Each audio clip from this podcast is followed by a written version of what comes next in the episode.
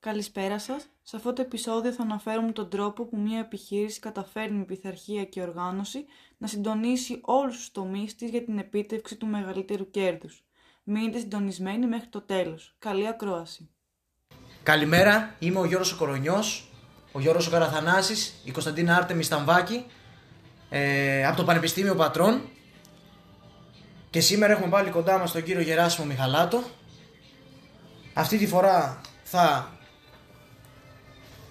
θα αναλύσουμε την αλυσίδα αξίας. Εντάχει να πούμε μόνο το αντικείμενο της επιχείρησης του κύριου Μιχαλάτο. Κύριε Μιχαλάτο, ποιο είναι το Καλώς αντικείμενο; ήρθατε και πάλι. Να είστε καλά.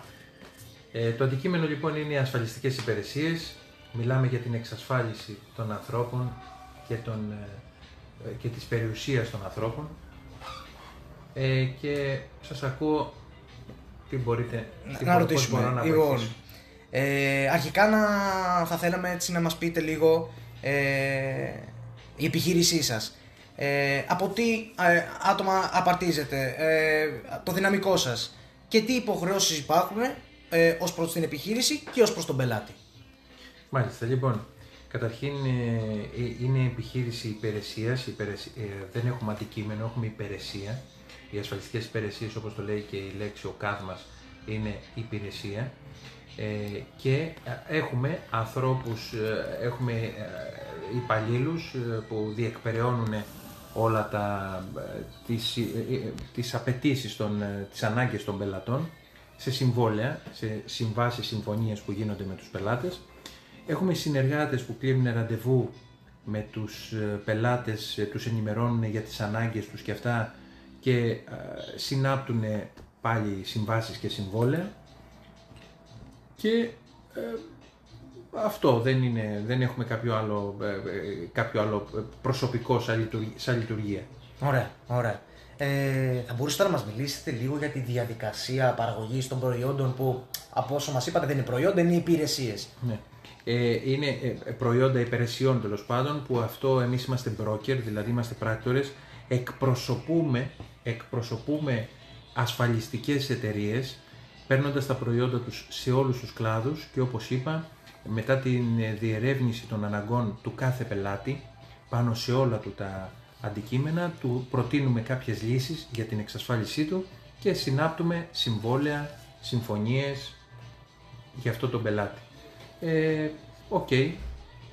Ποιες είναι οι πρώτες ύλες της επιχείρησή σας, Ε, η επιχείρηση δεν έχει πρώτες ύλες, δεν έχει, έχει Έτσι. όπως είπαμε, Είναι άυλα. μόνο, ε, μπράβο, είναι, είναι συμβάσεις, είναι συμφωνίες ε, για κάτι που μπορεί να γίνει στο μέλλον, είναι για μπροστά, είναι να είμαστε, να θέλουμε να εξασφαλίσουμε, όπως είπαμε, από, το, ε, από κάποια λάθη και παραλήψεις που μπορεί να δημιουργηθούν σε εμάς, στην περιουσία μας, έτσι, να δημιουργηθεί ένα θέμα στην υγεία μας, να υπάρχει μια απώλεια ζωής στην οικογένειά μας, ε, για να μπορέσει μετά η επόμενη ή ο ίδιος ο άνθρωπος ή η άλλη, η, η, η- τα μέλη του, τα μέλη της οικογένειάς του ή της επιχείρησής του να συνεχίσουν, εκεί έρχεται ο ασφαλιστικός σύμβουλος, η ασφαλιστική εταιρεία, να, να, για να μπορεί να συνεχίσει την, ε, ε, την δουλειά, την εργασία ή την ζωή, αν είναι σε προσωπικό επίπεδο, που ήδη είχε ξεκινήσει.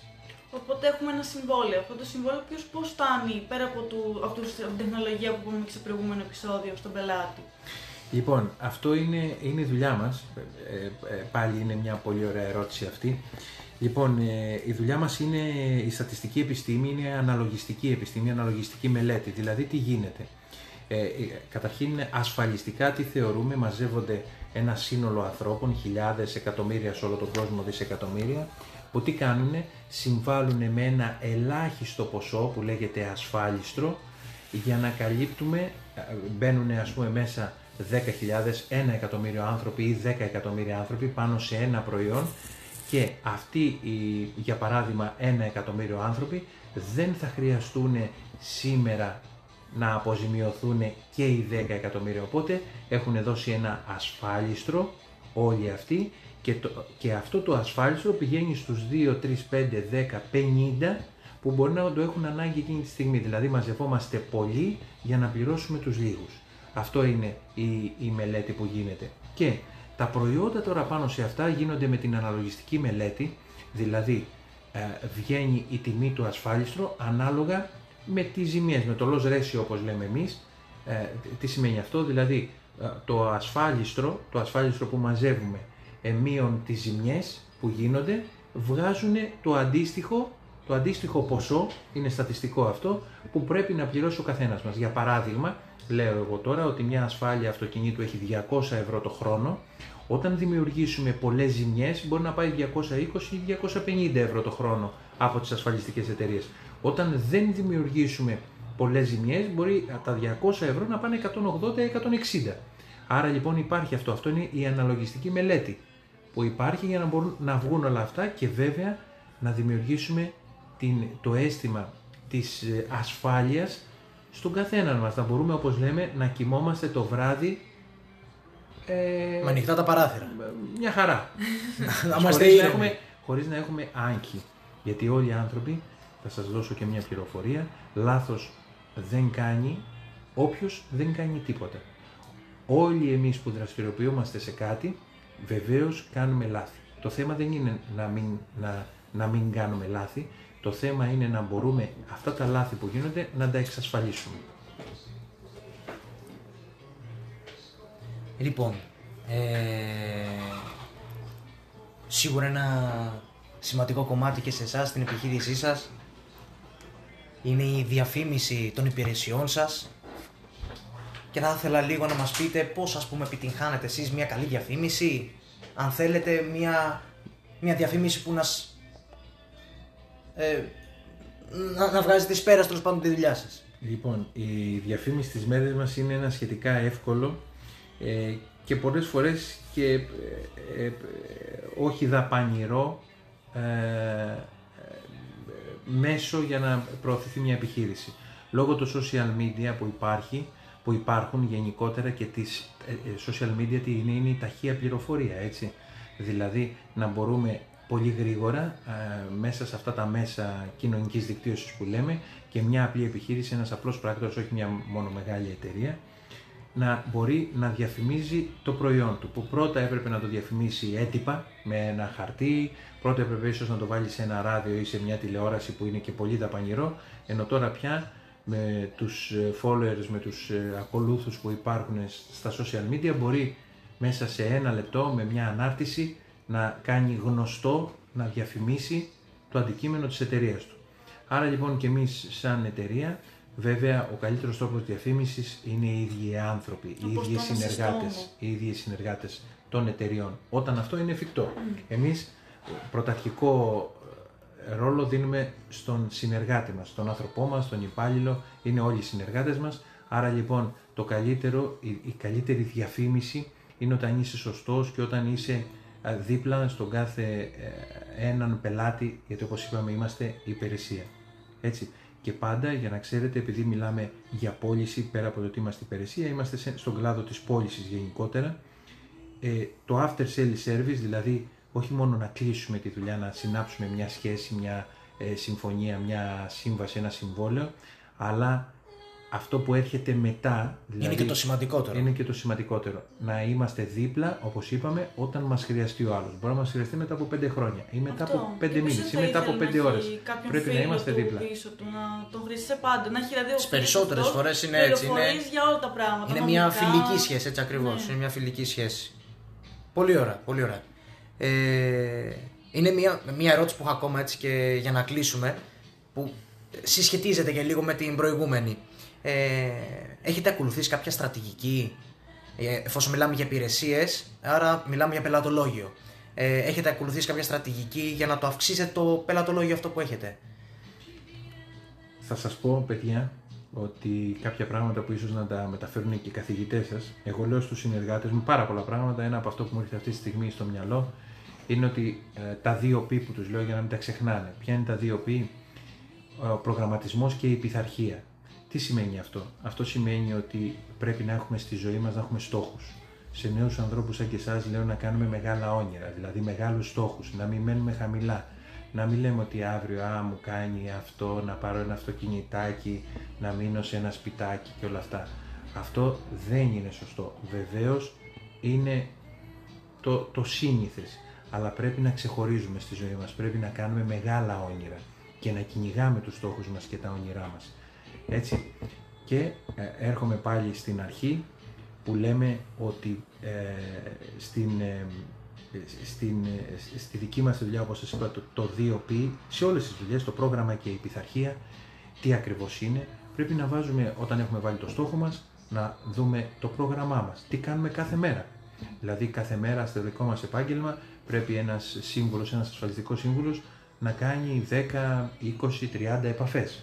Πρέπει να κάνει 2, 5, 10 ραντεβού. Αν αυτά τα κάνει κάθε μέρα, ε, η επιτυχία είναι δεδομένη, γιατί μιλάμε για τη δύναμη των αριθμών. Έτσι. Και αυτό είναι το λεγόμενο πρόγραμμα, το πειθαρχία πάνω στο πρόγραμμά μας. Δηλαδή πρέπει να πειθαρχούμε τον εαυτό μας και να λέμε ότι κάθε μέρα πρέπει να κάνω αυτό που έχω ορίσει. Ή κάθε μέρα σε μια άλλη επιχείρηση πρέπει να κάνω αυτό που μου έχει ορίσει η επιχείρηση για να είμαι εδώ. Έτσι. Άρα λοιπόν ένα από τα πράγματα που λέμε είναι το πρόγραμμα και η πειθαρχία. Και αυτό βέβαια μας ακολουθεί και πάντα και στην προσωπική μας ζωή. Δεν είναι, δεν είναι τα πράγματα μόνο επαγγελματικά, είναι και προσωπικά. Οκ, αυτό είναι η δική μας Ε, στρατηγική. Ναι, Ας το πούμε. στρατηγική. Στρατηγική τώρα. Ε, στο δικό μας το χώρο ε, ε, η στρατηγική είναι, ε, μπορώ να πω, ε, ε, δεν μπορώ να σας πω ότι είναι κάτι ε, ιδιαίτερο ε, σαν στρατηγική, δηλαδή από ποια πλευρά; Από την πλευρά ότι κάθε μέρα δουλεύουμε πάρα πολλές ώρες, μπορεί να δουλέψουμε 10, 12, 13 ώρες, ε, γιατί έχει αυτό το καλό ο χώρος μας. Δηλαδή ο χώρος μας αμείβεται με τη δουλειά, με τα συμβόλαια, με τις συμβάσεις. Με επαφή με τον. Μπράβο. Και εκεί λοιπόν η, η πιο απλή στρατηγική Είναι να δουλειά, είσαι δουλειά, εργατικός. Εργατικός, Μπράβο. έτσι. Να είσαι εργατικός. Δεν αποτυχαίνεις ποτέ. Δεν, α- δεν, δεν χάνεις κάτι στη ζωή σου όταν είσαι Αυτό εργατικός. ήταν εργατικός. Όταν είσαι εργατικός, όταν έχεις υψηλούς στόχους, όπως σας είπα, κάνουμε μεγάλα όνειρα. Έτσι, βάζουμε υψηλούς στόχους και τους κυνηγάμε και μετά ξαναβάζουμε. Και όταν λέμε υψηλούς, δεν λέμε να γίνει η Πάτρα Κανάβεραλ, να φύγει από εδώ το διαστημόπλιο. Δεν έχει γίνει μέχρι κάτι τώρα. με- Κάτι τώρα. Έχουν γίνει όμως άλλα εφικτά πράγματα. Υπάρχουν άνθρωποι που είναι επιχειρηματίες, πολύ καλοί από την Πάτρα. Άρα αυτός ο άνθρωπος, για παράδειγμα, σαν επιχειρηματίας, μπορεί να βγάζει 5.000 ευρώ το μήνα ή 10.000 ευρώ το μήνα. Ενώ ένας βασικός μισθός είναι 500 ευρώ. 500 ευρώ, Έτσι. ναι. Αφού υπάρχει ένας άνθρωπος που βγάζει 5 ή 10 ή 15.000 το μήνα Γιατί όχι στην κι εμείς; περιοχή μας και όλα αυτά, γιατί όχι και εμείς. Έτσι. Έτσι. Σωστό, ναι, ναι. Αλλά αυτό δεν μπορεί να γίνει από ητοπάθεια. Δεν μπορεί να γίνει από γκρίνια. Δεν μπορεί να είμαστε στη ζωή μας loser. Και misery, έτσι. Έτσι, οι loser, οι, οι αποτυχημένοι που λέμε, που το λέω και αυτό στους συνεργάτες μου με τη συζήτηση βγαίνει, είναι αυτοί οι άνθρωποι που συνήθως έχουν γκρίνια. Δηλαδή όταν ένας άνθρωπος γκρινιάει συνέχεια, είναι loser για μένα. Έτσι, δηλαδή τα βλέπει όλα αρνητικά. Ένας που είναι επιτυχημένος, έχετε δει σε μια επιτυχημένη, σε μια υγιής επιχείρηση και αυτά να υπάρχει γκρίνια, όχι. Γιατί όλα είναι καλά. Εκεί που υπάρχει γκρίνια ήταν εκεί που υπάρχουν προβλήματα. Έτσι και τα προβλήματα δεν μας τα δημιουργεί άλλος. Κάτι, τα προβλήματα ας μας μην στη ζωή λειτουργούμε είναι. σαν Έλληνες καμιά φορά και λέμε φταίει πάντα ο άλλος. Ναι. Όχι, πρέπει να λειτουργούμε σωστά. Εμείς τι κάναμε στον άλλον για να φταίει. Ή να ψάξουμε το φταίξιμο στον εαυτό μας. Έτσι, και να βρίσκουμε τις λύσεις. Και κάτι άλλο που σας μεταφέρω να, με τη συζήτηση τώρα, το λέω σε πολλούς Όχι, είναι ωραία, είναι ωραία αυτά που μας λέτε. Εντάξει. το λέω σε πολλούς συνεργάτες μου. Έρχονται εδώ πέρα και μου λένε το πρόβλημα. Του λέω, κοίταξε να δεις τον κάθε συνεργάτη μου. Έρχεσαι μία ώρα εδώ, θες να κάνουμε ένα ραντεβού μία ώρα. Ε; Έχεις 5 λεπτά να μου πεις το πρόβλημα και 55 να μου πεις τη λύση. Δεν στεκόμαστε ποτέ στο πρόβλημα. Να στη λύση του. Με ενημερώνεις για το πρόβλημα, ενημερώνεις τον εαυτό σου για το πρόβλημα, ακούς το πρόβλημα απλά και μετά ψάχνουμε να βρούμε τη λύση. Δεν διαιωνίζουμε το πρόβλημα. Έτσι. σωστά, ναι. Άρα λοιπόν πρέπει να είμαστε στη ζωή μας winner, να είμαστε νικητές. Οι άνθρωποι που είναι νικητές, όπως σας είπα, δεν έχουν γκρίνια, κοιτάνε πάντα τη λύση και δεν βλέπουν το βουνό, το πρόβλημα και αυτά. Και όλα στη ζωή, παιδιά, δεν είναι προβλήματα. Είναι απλά θέματα προς Επιλύσιμα. επίλυση. Έτσι. Έτσι. Αυτό είναι. Πολύ σωστά. Λοιπόν, να τον ευχαριστήσουμε και πάλι τον κύριο Γεράσιμο Και για το χρόνο σας. και για τον χρόνο του, συμβουλές, για τις γιατί συμβουλές στην του, να είναι ηλικία καλά. Χρειαζόμαστε συμβουλές για να τα Έτσι. καταφέρουμε κι εμείς. Να είστε καλά, παιδιά, να είστε καλά. Και- Είσαστε καταπληκτική παρέα. Εσύ ευχαριστούμε πάρα πολύ. εμείς. Σας ευχαριστώ για τη συζήτηση που κάνουμε. Και ναι, θα τα πούμε πάλι σε ένα νέο επεισόδιο. Να είστε καλά. Yes. Φτάνοντας στο τέλος του επεισοδίου μας, ελπίζουμε να σας άρεσε και να σας φάνηκε χρήσιμο και ευχάριστο. Αν θέλετε, μπορείτε να ακολουθήσετε το κανάλι μας στο Spotify και να κάνετε ένα share. Μείνετε συντονισμένοι για τα περισσότερα επεισόδια.